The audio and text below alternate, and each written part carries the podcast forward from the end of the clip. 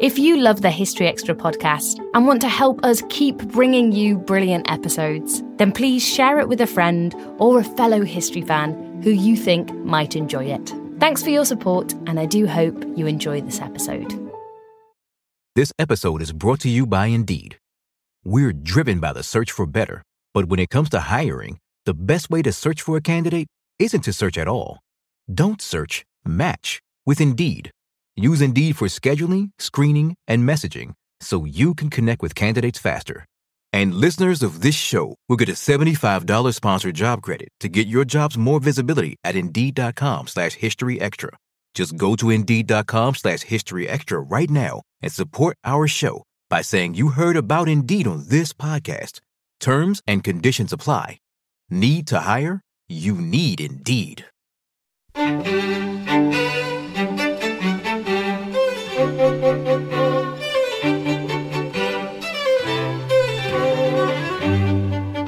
And welcome to the History Extra podcast from BBC History Magazine and BBC History Revealed.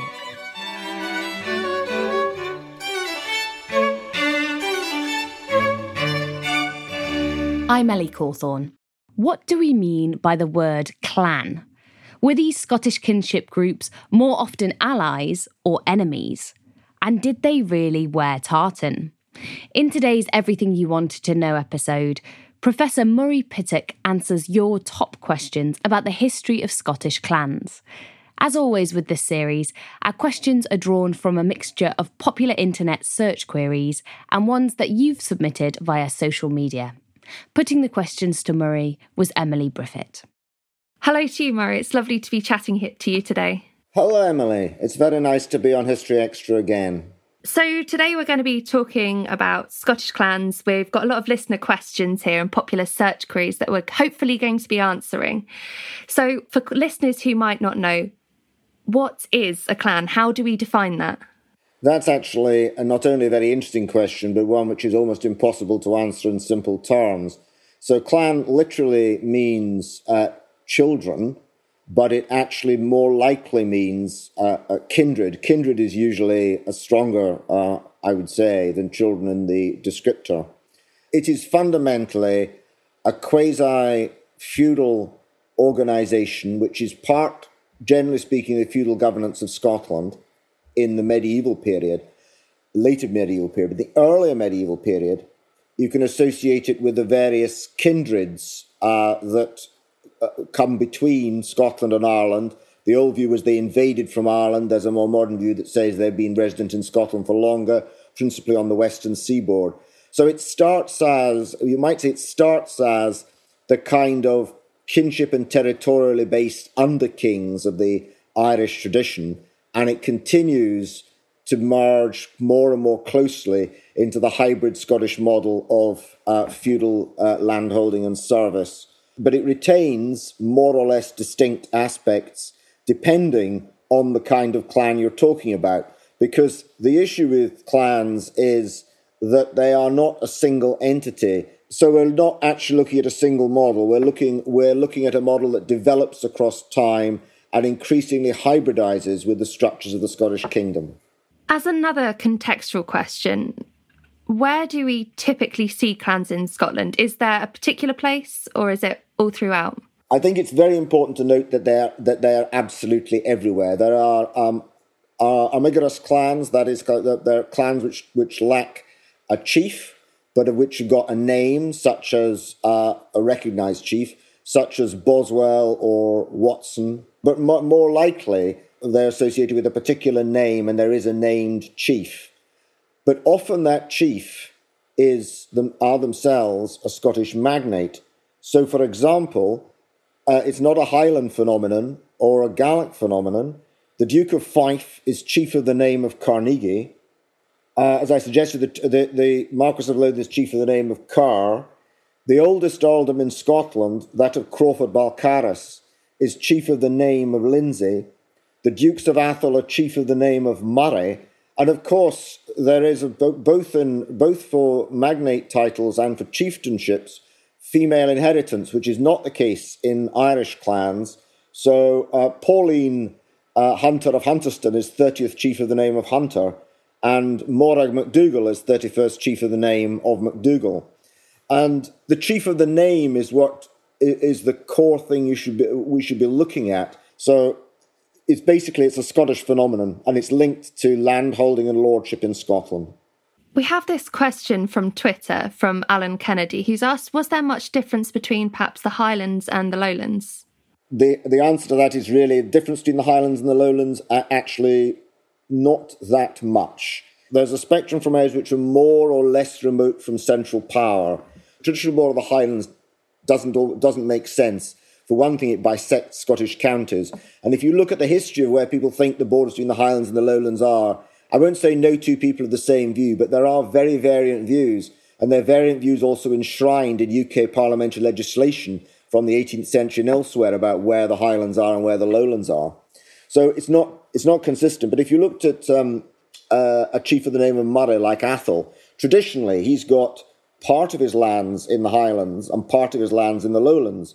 But in fact, if you look at the way those estates are managed historically and traditionally, there's no real difference between the way that the different areas of his estates are managed, whether the people in them speak uh, speak Gaelic or apparently have a Highland way of life. Uh, all of these things are really, I think, conf- uh, uh, are fundamentally confusing because there isn't a great deal of difference. What there is is a spectrum. Some people who live in the Highlands who are magnates behave very like people who live in the lowlands, inverted commas there, which who are magnates. But some people are very different. However, some people in the remote lowlands are also, you know, particularly in the borders, are also very different. So actually, it's about remoteness from central power and the kind of landscape you live in, much more than it's about some real specifics uh, of um, uh, cultural difference or organization. Uh, that's particularly true by the time we get to 15th, 16th century, 16th century Scotland. Uh, but uh, uh, but one of the things I would say, which we may, we may come to in discussing um, clan conflict, is the extent to which climate change and the Little Ice Age impacted on Scotland uh, after the 14th century, made uh, made conflict in the areas which were becoming less fertile increasingly likely, and I think that's part of the traditional view of the Highlands. So I'd like to return to something you said earlier, we were talking a bit about the origins, how the clans came to be in Scotland. So we've had a question from Christopher Gilmore on Facebook, and he's asked, What are the origins of the clan system? Well, first thing I would say is that the clan system, though it's still a frequently used term, is actually a 19th century term. And it's, it's a term which belongs to the sort of romanticisation of the Scottish Highlands and the Scottish clans as a culturally different, uh, uh, an internal exotic so I think we should be a bit mistrustful of the clan system. But if you, but fundamentally, uh, so we're talking about an initial social model which is quite similar to the regional under kingdoms and uh, their subordinate lords in Ireland, and which becomes increasingly over time uh, linked into a to a, a feudal. Well, feudal's a bit simplistic, but an, uh, uh a Norman Flemish system uh, which is developed by the Scottish Crown from the 11th or 12th century onwards. Uh, the first time a clan, I think, is mentioned in Scottish legislation is Macduff in 1384. So they're identified as a, kindred and association based interest, uh, which, is, which has got more, most of Scotland's got a kinship and association base. The question is the balance. So, so it, typically, people tend to be perceived as clans where the balance in favor of kindred is higher. But that's complicated because a lot of people who take the name aren't at all related to the chief of the name. They're taking the name because they're farming on the chief's land or because they're farming on the lands of associate or, or uh, of associates or descendants or relatives or indeed friends of the chief.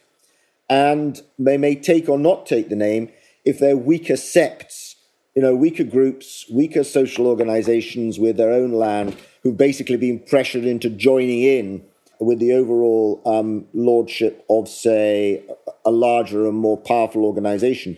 So, in the case, for example, of Cameron of Lochiel, the Martins and McMartins are right to wear Cameron tartan because they are a sept of Cameron of Lochiel. They didn't take the name Cameron but they are effectively dependent on the overlordship of the chief of the name of Cameron. This ties into, I guess, another popular search query, which was Did all families belong to a clan? Well, it's very, it, it's quite hard to say absolutely all because there are always, Scotland is more diverse than we think in the medieval and early modern period. And there are more people from, uh, uh, from abroad. Um, and of course, there are people of colour in Scotland in the 16th century as well. It's not just a mono ethnic system. And it certainly isn't as far as clans go because uh, clans can be uh, can have um, Anglo-Saxon origins. They can have uh, Gaelic-speaking Irish origins. They can have Flemish origins. they can have Norman origins, like uh, Fraser of Lovat or Ramsay of Dalhousie. So they can be from very diverse backgrounds.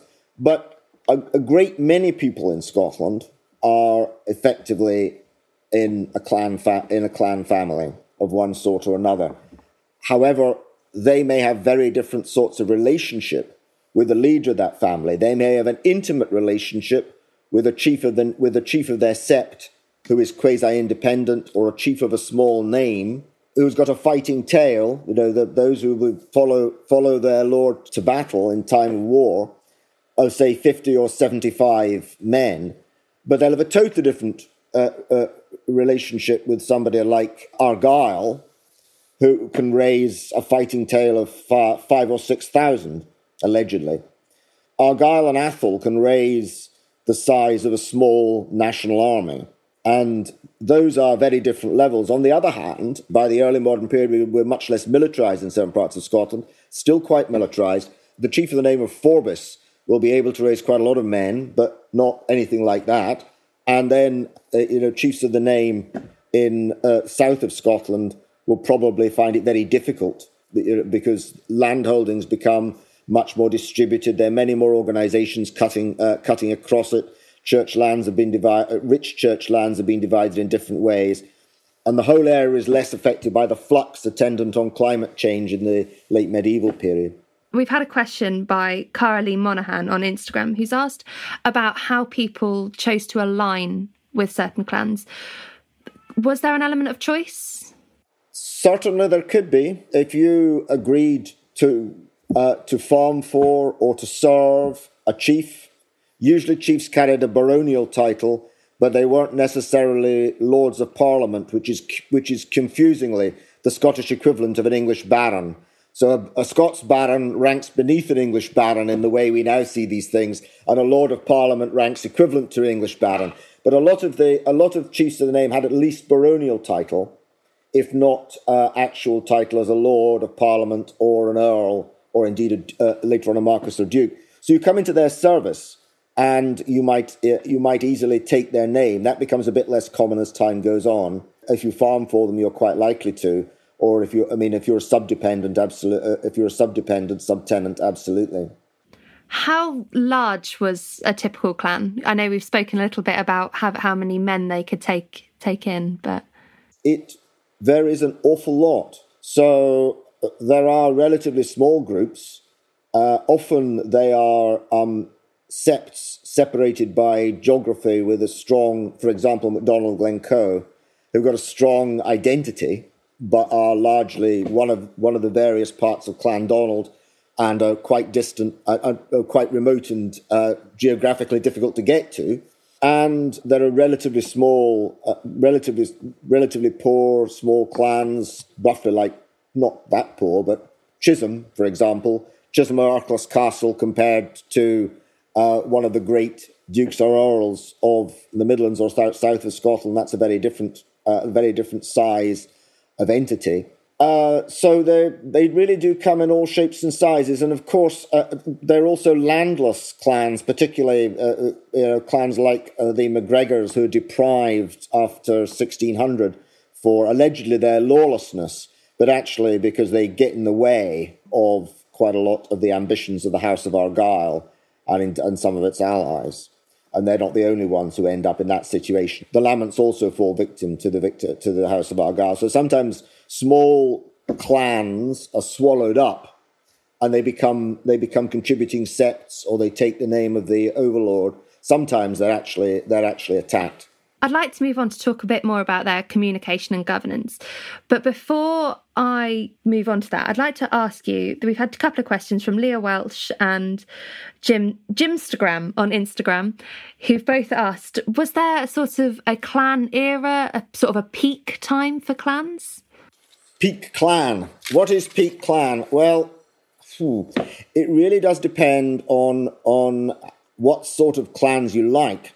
Orderly, powerful clans who have a quasi autonomous relationship with the Scottish Crown, then the era from Somerled to the end of the Lord of the Isles, uh, Lordship of the Isles in 1493, that's your peak clan moment. You you have the, the culture of the the culture of the Lord of the of the Lord of the Isles, the ascendancy of Clan Donald of the Western Seaboard, what's often seen as a kind of uh, uh, sometimes perhaps rather romanticized, but a, a, a, Gaelic Renaissance infused by the Norse descent of uh, Somerled and his family. So there's that. But on the other hand, your peak clan might be so called Highland Lowland War, uh, in which case your peak clan might be after the fall of the Lordship of the Isles to the middle of the 17th century. But if your peak clan is also is clans involved in Jacobitism and fighting for the House of Stuart and opposed to um, the British state, then your peak clan probably runs from the 1640s to 1746.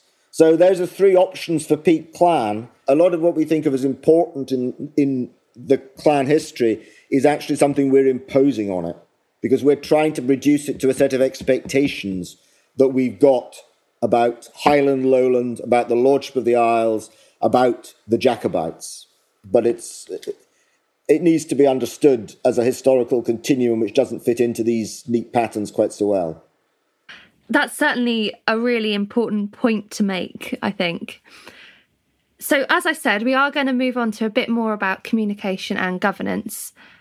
So, we've had um, one from Facebook, which is how did each clan operate itself in terms of governance?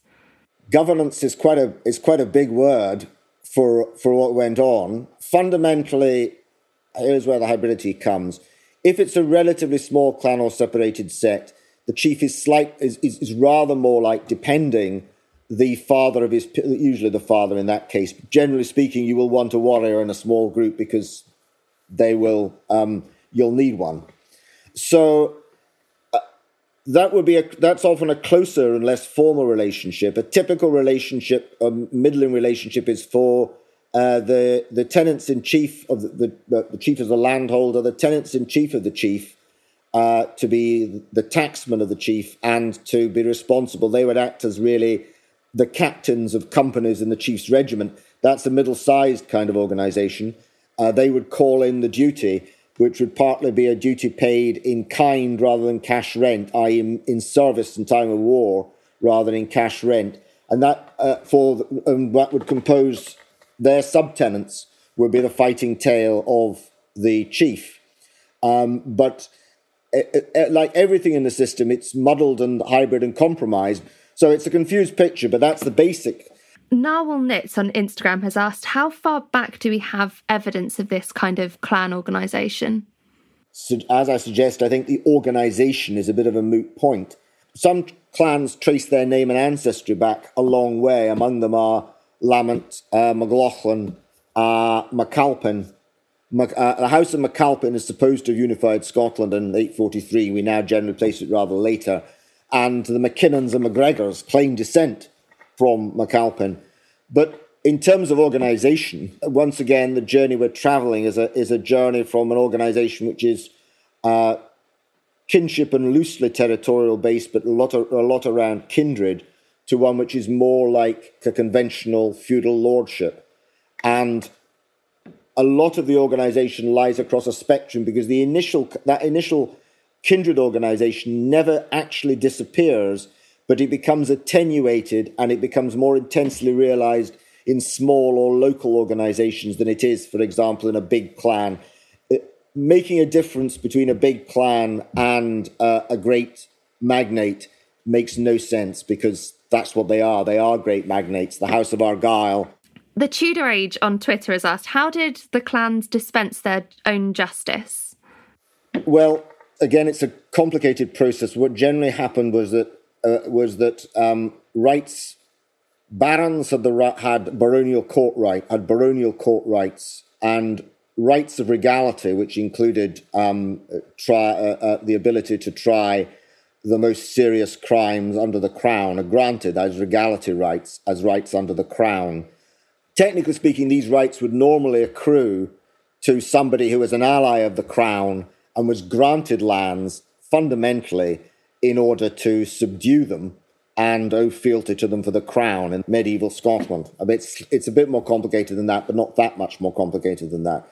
So um, those, so effectively, they would dispense justice in their localities, and when the modern system of justice occurred, uh, uh, appeared in Scotland, typically um, significantly more than in England, uh, though things change over time. Early, uh, the early formal justice in Scotland was being carried out uh, by noblemen, and indeed, noblemen often had careers in the faculty of advocates and the conventional uh, uh, legal profession in the early modern period because there was this continuum between uh, local courts and the court of se- and the court of session, and you can still see that in a way with the office of sheriff principal in Scotland. Because in the old days, the sheriff principal usually had rights, well, did have rights of regality uh, uh, in regality courts. So basically, sheriff, if you look at the order of precedence in a formal dinner in Scotland, sheriff principals rank above English dukes if they're in their own county, uh, because that, that is a leftover of the ancient rights of regality which transferred themselves from a local administered justice system to what was beginning to be a centrally administered justice system. But those rights continued until heritable jurisdictions, that's the inherited rights, principally of regality, baronial court rights, survived, were abolished by the Heritable Jurisdictions Act of 1747 because the British government saw them as a fundamental threat to uh, the integration of the United Kingdom because that degree of power, the dispenser of justice, for the landlord to have that degree of power uh, meant that they could effectively control their uh, um, their subordinates in a much more direct way and compel them to come to the field to to fight. That wasn't altogether absolutely right, but they had a point. Um, however, the old system of dispensing justice, with the exception of baronial courts, which survive to some extent for longer than that, this goes in 1747. Johnny the Great on Twitter has asked Did clans have a form of centralized, uh, well, a central organization? Were they largely independent of each other, and or did they regularly communicate? I don't think one can really make generalize about regular communication. I mean, it, the leaders of the great clan families of Scotland did communicate because they were sitting as the lords in the estates. They were involved in the governance of Scotland.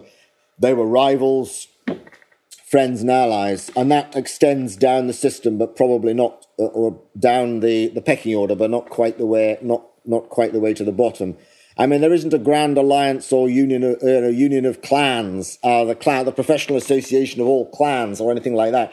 So effectively, again, it's it, it, it's a system which ultimately depends theoretically on the crown, but doesn't actually. And there's that there's that there there is that tension.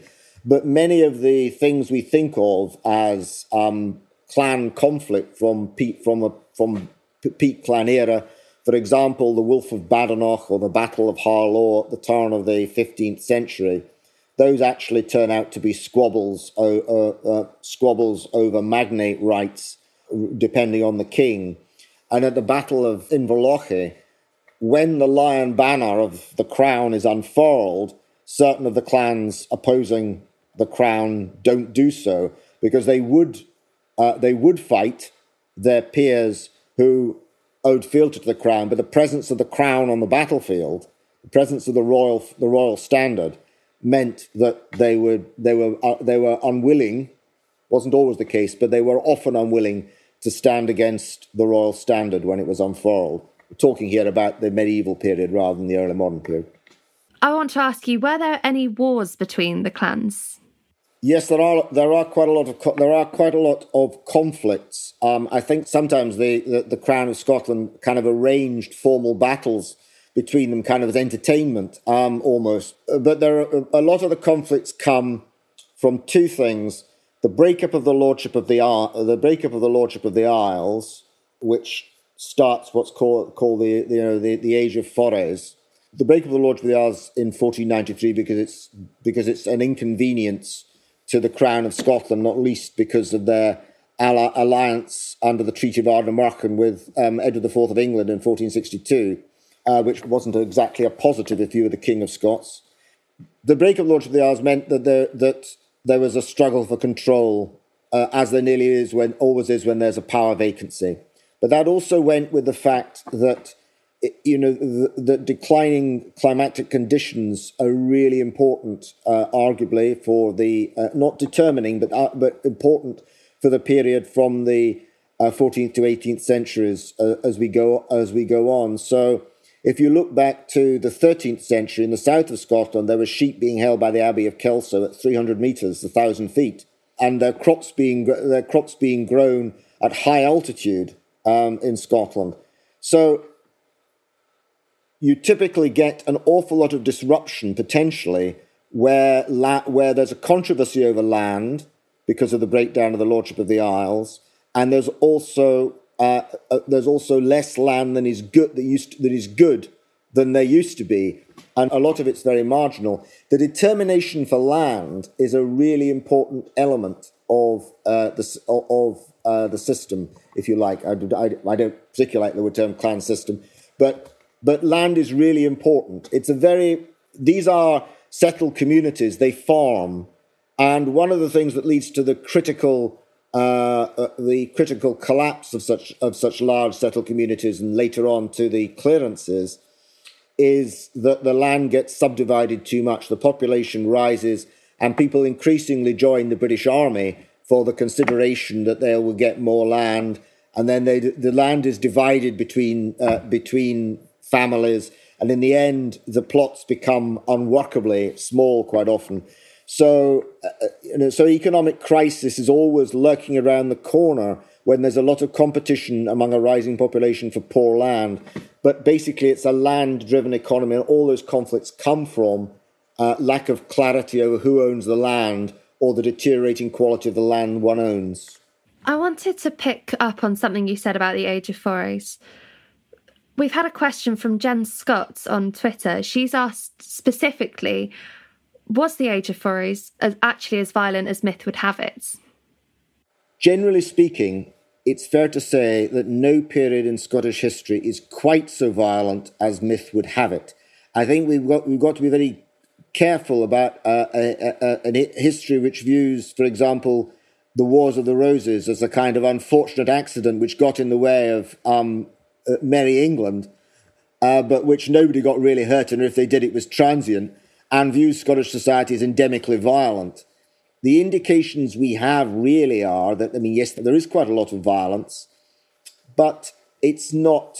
Uh, uh, it's not cataclysmic and it's not unmanageable. It doesn't lead to um, social breakdown.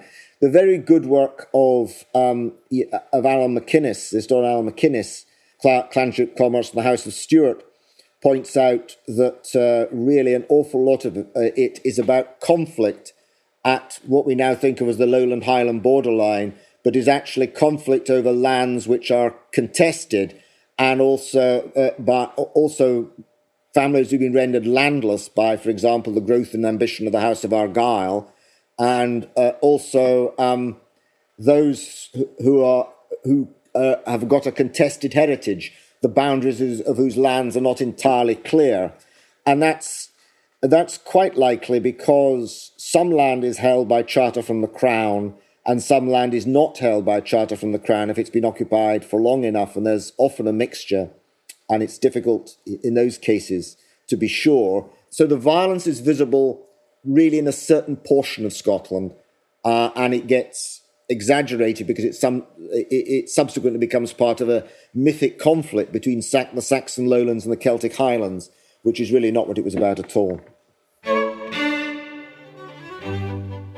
Still to come on the History Extra podcast. You wouldn't see a regimented clan all wearing their tartan. And, that, and now we say that's because they weren't really clan tartans. That's a conventional view. But actually, that's not quite true. There, there, are, there are ones which are associated with families, but only people who really were um, the officer class, if you like, uh, could have possibly afforded them.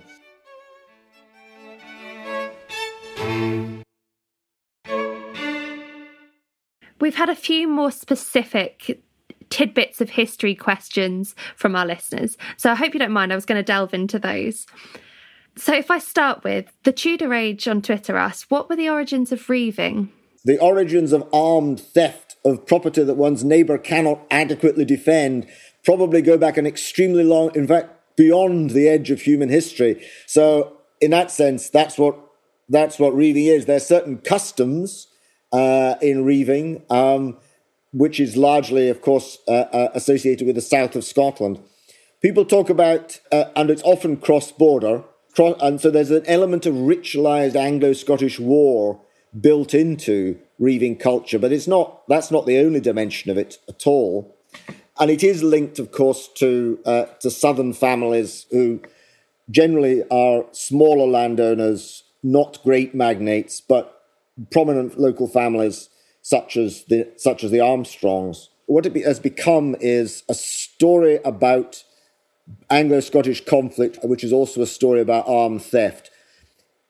But a lot of that is the way it's been shaped. In the minds of many reavers, there probably was a dimension of Anglo-Scottish conflict, sometimes very markedly so. Uh, but there's also just quite a lot of armed theft because uh, they think they often think they can get away with um, with reducing somebody else's goods and property, and they can. Uh, again, we can exaggerate the levels of violence. We can also exaggerate the concept of the debatable land. See, this Anglo Scottish border was largely fixed in 1237. There was a small area that wasn't, it's a few square kilometres. Uh, but it's become amplified as if the whole border was some sort of great contested zone, uh, and it wasn't. Uh, the where the border was was pretty well established.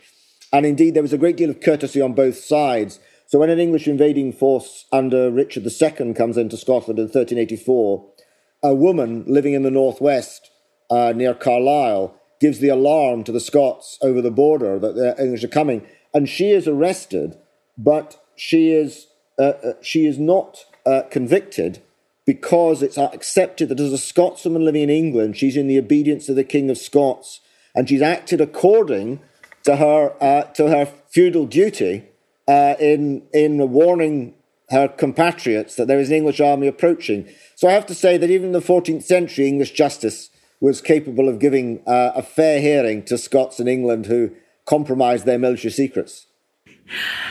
How involved were clans in this? In reaving? Yes. Well, it depends how you uh, look at the families, but providing you accept that they're really operating in this in a not the, exactly the same system, but a system inflected to their locality in their area, which is kindred and association based, then families like the Armstrongs, the Elliots, uh, and the Nixons very much do fit into uh, into that pattern. This is not an analogy which any historian of the clans would, would necessarily thank me for, but I'm going to say that in a way there is something about about this sort of culture which is reminiscent in the modern era of Cosa Nostra, that you know, it's the family, but the family extended by dependents, friends, and allies with a finger in various pies, though reaving was a lot more simpler than the construction industry, and geared to a way of life which is simultaneously quite mostly respectable, but given to undertones of criminality and violence at critical moments. I've got another specific question here for you, which is about the effect the Reformation had on the Scottish clans. Did branches of the same clans both remain Catholic and become Protestant, or did everyone tend to follow a sort of common faith in one clan? I think that the that the religion of the chief of the name was important, but it wasn't it wasn't enough to guarantee that that uh, that would be the ubiquitous position. And I think also one might quite often say that people's religion was to seek for example, the MacDonalds of Glencoe, when they were being set up as victims of the notorious massacre in 1692, um, murder under trust, violation of hospitality, huge amount made of that quite rightly. But actually, the Campbells had done much the same things to the Lamonts in Dunoon in 1646. When that, that was being contemplated, they were viewed as Catholics, but they're probably Episcopalians. And actually, Presbyterian Scotland, uh, which is largely the central belt, it then becomes uh, the, the victory of Presbyterianism is, in a way, the victory of the central belt over a Scotland which was um, much more evenly divided in years in centuries past, uh, can't tell the difference between Catholics and Episcopalians all the time. They really can't, and so it's actually quite difficult to know sometimes. Frasers of Lovat are definitely Catholic. Some MacDonald, some MacDonalds are Catholic, some are not. Uh, what their what the religion of the organisation is. In the rising of 1745, Cameron Lochiel's regiment uh, largely raised from, uh, from Cameron's own lands, two battalions of men. They had a Catholic, a, an Episcopalian, and a Presbyterian chaplain. And that probably, not everybody had that degree of service for comfort on the battlefield, but um, that was probably not untypical in large parts, large parts of Scotland. I did talk about North and South. I just want to say that as late as the 1750s, half of Scots lived north of the Tay River. So we're looking at a very, when we're talking about the Highlands, we're not talking about a lovely wilderness full of nobody. Uh, we're talking about a, quite a heavily populated area. The north of Scotland is quite heavily populated. We're looking at a very different kind of demographic and, uh, popula- and, and population distribution position from the one that steadily developed after 1800. You spoke a little bit about the 45 rebellion. Johnny Hill on Facebook asked this specific question. He said, Why, with a clear path to London, do we see a retreat in the 45 rebellion? The retreat was at the retreat was at Derby, called at Derby because the majority of Charles Edward's council felt that it would be unwise to advance. They put it more strongly than that given the relative absence of English support and the non appearance of the French. But if they'd had a better intelligence system, they would have been able to be in touch with the French to know that they actually did intend to appear on this occasion. The, uh, so the English issue was interesting because the Jacobites habitually overestimated English support. But actually, when Charles II took a Scottish army down to Worcester in 1651, they got almost no recruits anyway. Uh, England was a significantly less militarized society, and even as long ago as the Battle of Bosworth in 1485, Richard III had difficulty getting men out because basically they'd rather go to the pub. I have to say the English have had a long history of being really sensible about domestic warfare, which is encouraging. How many clans actually back backed the Jacobites? Okay, so it's it's a difficult question to answer because of the of the crossover between what people think of as clans and what people think of as magnates. So actually, um, so actually, in 1746, they try and calculate this, of course, at the time. The British government's very keen to know, and and there's a document which says these men were brought out by, by the name of Murray, and there's another one that says actually the Murrays are no clan family. Uh, they're, they're, they're the Dukes of Atholl, and they actually can't get in their head this into their head. So actually, say counting clans is can be a little bit uh, a little bit deceptive. So what I prefer to say is that in 1715, uh, the first rising, probably 70% of the maximum number of fencible men in Scotland fought for the Jacobites. So it's a huge turnout, one in six adult males in the country uh, of military age. Uh, and effectively, um, given the risks they were running and the fact they were a volunteer force, it's enormous. 1745, it's a bit less. It's uh, round about uh, 13 to 14,000, and some of those came from, uh, came from France and Spain. So that, and indeed England, so probably round about a third of the total number of men who could be raised in Scotland. In both risings, uh, far more Scots fought for the Jacobites than against them, despite that, that's the real that's the real um, Canar, a real urban uh, uh, urban myth about more Scots fighting against than they didn't. But there were a lot of uh, clan families who either sat on the fence. Um, one of the septs of, of Clan Donald uh, was pro Jacobite, was blackmailed into sitting on the fence because they tried to sell their um, some of their uh, dependents into slavery only a few years before. And uh, they're not all, not always nice people, these folk. And also, some others sat on the fence because they thought they would lose, or watched and waited to see which way it would go. And quite frequently, um, one son was sent out and one son retained. That sometimes worked, it didn't always. So MacDonald Glengarry is very keen to pretend it was nothing to do with him, but in fact, uh, it's rather uh, it was more. It was understood that there were a lot of insurance policies where part was raised, part were raised and part not. But interestingly, um, in in for example the Atholl lands, although the the Duke uh, opposed the rising, chief of the name of Murray, the the the, the de jure, the kind of real chief of the name of Murray, uh, his brother, his elder brother, who had been deprived of because he was Jacobite, uh, raised most of the most of the men off the Atholl lands that uh, uh, could have done better, but but hardly anybody wanted to rise for the crown and to support the crown forces against the Jacobites.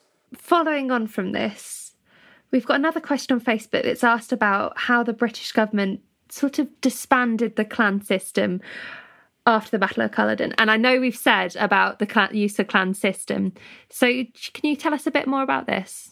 Okay, so so first is that, that I have my doubts whether there's a clan system, and the British government didn't disband it. So you're seeing a situation where there are a lot of social pressures on the system that landholding and the nobility, the fine, they're much more integrated in Scottish society than you think. So, for example, you know, Lord Lovat, the archetypal bad Highlander, Simon Fraser, the fox, goes to school in Aberdeen Grammar School. That's where he went to school. Rob Roy MacGregor visits his cousin. Uh, uh, his cousins are astronomers and mathematicians at the universities of Aberdeen and St Andrews, and Rob Roy visits them on occasion. He doesn't belong in some, you know, Neverland. So there isn't there isn't that kind of level of distinctiveness. But what happens is the undermining of heritable jurisdictions means that the powers of regality are the ultimate powers of life and death are uh, are removed. A lot, however, a lot. It's not a. It's not an end of the ability to raise men. A lot of men are raised in 1756, 57 for the war, for the Seven Years' War. Indeed, one of the things about about Lord Lovat's son, who's just as cunning as his dad but gets a better press, is that he's involved with the Jacobite Rising and promptly surrenders to the British Army, with uh, leading one of the three battalions of the House of Fraser. Ten years later, he raises three more battalions of the House of Fraser, suckers for punishment, many of whom are killed at the Battle of Ticonderoga in 1758. So they absorb huge casualties to prove the loyalty of their leaders, uh, fundamentally. But he's still able to do that. Uh, so that about that bond doesn't start to break up until the economic position becomes untenable, because there are the the uh, increases in population uh, for the first phase of clearance and the long term uh, subdivision of in, of uh, smaller farm smaller farms uh, land as land as the reward for British military service. So British military's got a huge appetite for these men.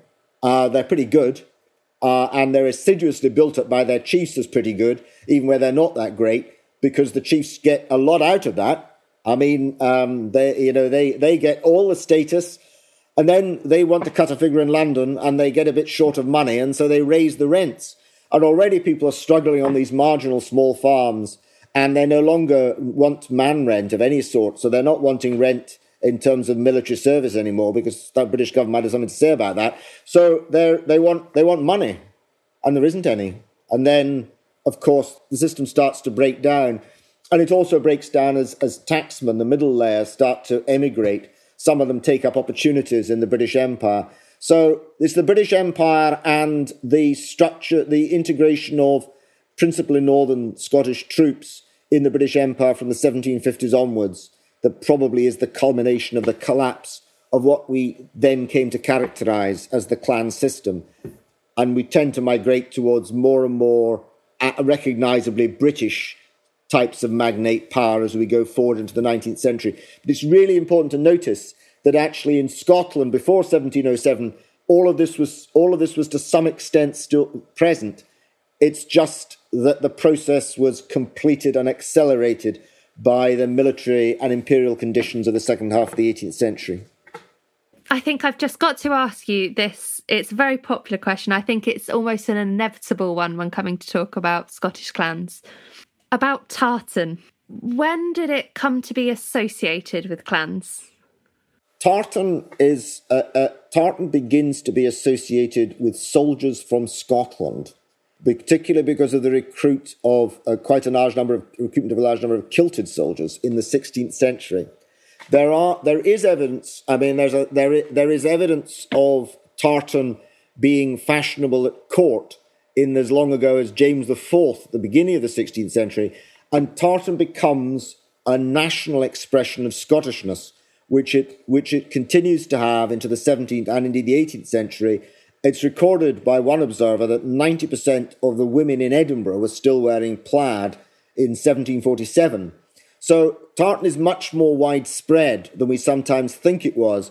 And one of the reasons it was uh, proscribed, except in the British Army in 1746, was because it was used in the Jacobite era as a statement of Scottish patriotism. But because you couldn't prosecute it under English treason legislation, because he's just wearing something, he's not, they're not saying anything, they're just wearing it. Ah, what can we do? Then eventually that led to it being prescribed itself and, and of course, there were certain tartans like the Jacobite pattern created at Edinburgh in 1713, which was even more explicit and said which side of the, the divide you were on. But tartan, uh, uh, uh, uh clan or family tartans certainly date back to some extent to the 16th century, but the colours that we have today, those are fundamentally based on the industry created by the Wilsons of Bannockburn and uh, some of the rather uh, pseudo clan histories put together by the Sobieski Stuarts and others in the 1830s and 1840s. So they're not accurate. Loud colours, for example, were often used, but they were used as an expression of importance, as being one of the chief of the chief of the name or their immediate retinue and family, because they were expensive. I mean, dyes were imported into the Western Isles uh, um, throughout Scotland to make loud colour tartans, principally red and yellow, but they wouldn't be worn by everybody because everybody simply couldn't afford them. So you wouldn't see a regimented clan all wearing their tartan. And, that, and now we say that's because they weren't really clan tartans. That's a conventional view. But actually, that's not quite true. There, there, are, there are ones which are associated with families, but only people who really were um, the officer class, if you like, uh, could have possibly afforded them one of the interesting things that happens in the 19th century, and that we are still struggling out from under the mythology that's accumulated around the clans, is that it became a way of mark. It became linked to particular families alone, and you weren't supposed to wear a, a a, a tartan unless some ones like Black Watch and Royal Stuart were accessible, because you you weren't a member of a particular family. But that was actually a way of creating a kind of ethnic identity within the British Empire, especially for Scots and it was uh, and it was often linked to a military one. To this day, formal dress for men who are wearing the kilt is very military with its epaulets and uh, its uh, uh, and its buttons. It looks quasi regimental, and so there was a link between the role of Scots in the British Empire, particularly in the army, and the ethno-cultural identification of the Tartans signalling people who belong to particular families. But actually, historically, although it was often linked to families, uh, it was also much more broadly linked to allegiance and identity uh, and association.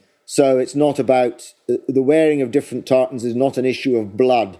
That's uh, that's the 19th century, the story of ni- the 19th century, which unfortunately invented uh, largely the, the idea of blood identity as we now understand it. From the idea of it almost being like a regimental form of dress, we've had this question from Alex Plotkin on Facebook, who's saying, "Are there particular clans that might be associated with Scottish regiments? Uh, well, they certainly are because uh, because the in the 1750s, of course, the uh, Frasers, MacDonald of Glengarry, all among uh, early early clans to raise regiments. The the root the root uh, uh, Scottish regiment, which has got some clan association, is probably what turned into the Royal Scots, which the Earl of Dumbarton's regiment, which spent some time in the French and sometime the English service in the 17th century. But more conventionally, it's normally held to be the Black Watch, which was recruited from the independent companies, which some uh, some Scots have said were necessary for, to support the British government in northern Scotland. Sometimes sincerely, sometimes with an eye to the money, prestige, and lulling uh, the British government to a false sense of security that would accrue from their uh, from their operating the independent Highland, the so-called independent Highland companies, and the Black Watch became uh, recruited from that group. But individual inverted commas clan regiments, uh, magnate regiments followed soon afterwards by the seventeen by the seventeen fifties. And they continued, uh, of course, Gordon Highlanders and so forth, uh, allegedly recruited. Every recruit was allegedly allowed to take the king's shilling from between the lips of the Duchess of Gordon and therefore receive a kiss. So uh, whether she actually did this or not, it was just PR. I'm not sure we've got the, the actual the evidence.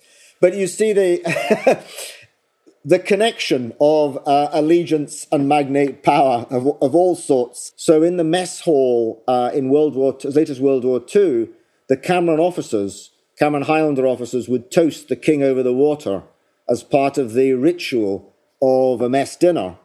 Uh, you know, it's private allegiance to the Jacobites centuries after the event, and of course, entirely, you know, ritualistic and sentimental. But of course, all that's all that's effectively gone. And one of the reasons for the res- the resistance, even from quite a lot of people in the Scottish, uh, uh, uh, uh, Scottish National Party, to the uh, amalgamation and dissolution of the Scottish regiments, is the close links that those regiments historically have to localities, magnates, and names uh, and how many of them were actually originally raised by the chief of the by the chief of the name or one of his close relatives. So you've spoken a little bit about the idea of myth and kind of common understanding of what is. What do you think are the perhaps the biggest myths about Scottish clans? This could take upwards of an hour and a half, but um, it's, I, will I'll try and boil it down to 90 seconds. The biggest myths about the Scottish clans are um, one, that they all belong to a different race, which you could call Celtic. Two, that they all spoke Gaelic. Three, that they're backward and primitive. Four, that they're incurably violent or of immense talents in the areas of uh, immense talents in the areas of violence. Five, that they're lazy and feckless. Six, that they had a significantly different way of life from people who lived uh, uh, not far away from them who spoke English or Scots. Uh, seven, that they had mystical, uh, they had mystical landholding traditions which were radically different in every respect. They were different in some respects uh, from that which pertained elsewhere. Eight, that they were primitive communists. And I think that probably takes us as far as the highlights of what was uh, what's wrong with our understanding of the traditional of the traditional clans. We have to remember that somebody uh, like Cameron of Lochiel in the 18th century was uh, a gentleman at the court of Louis XIV. It was very easy for these people to slot into European noble society, and they didn't slot into noble society by um, wearing animal skins and wielding broadswords 24 7 they were noblemen. And although the life of someone like MacDonald of Keppoch might have been closer to uh, uh, that of uh, a tribal leader than a nobleman, an awful lot of uh, what we call clan life is very difficult to distinguish from the life of um, Scottish feudal society. I think that's a really important point to make, actually, busting the myths on clans, definitely. So, the last question I have for you is we've had so many questions from our listeners about particular clans, maybe wanting to find out a bit more about their specific clan history. So, unfortunately, we don't have time to go into absolutely every single one of these because we might be here for years. But for our listeners who are looking at researching specific clans, are there any places that you would recommend for them to look? Well, there are, there are, a lot of places. Uh, there's a site which you can Google as Family Records in Scotland. There are um, some clan links held under individual clan sites, such as Forbes, F O R B E S. There are many records held via the site which you can Google as Scotland's People. Uh, there are also um, large archival holdings in what are called the family muniments of the National Records of Scotland. For example, the early ones, which are the Ogilvy family, uh, Hay of, Hast- of Haston, the Gordon Castle holdings, the Dalhousie holdings, which are Ramsay's, and their individual um, clan archives. So Clandonald has an archive uh, has an archive at Armadale, Guy. So that's there are a wide range of places where people can be, can begin to look uh, for um, the uh, the locations of their families. So Of course, often and usually these families are associated, with families, groups, kindreds, lordships are associated with particular areas. It's so difficult to be politically correct in describing what we, as a shorthand, call clans. It's a name which has survived so long, in part for that reason, but it's it, it's it covers quite a complex and finessed set of social and um, landholding arrangements in Scotland. That was Murray Pittock, Bradley Professor of Literature and Pro Vice Principal at the University of Glasgow. Thanks for listening. This podcast was produced by Ben Hewitt, Jack Bateman, and Brittany Colley.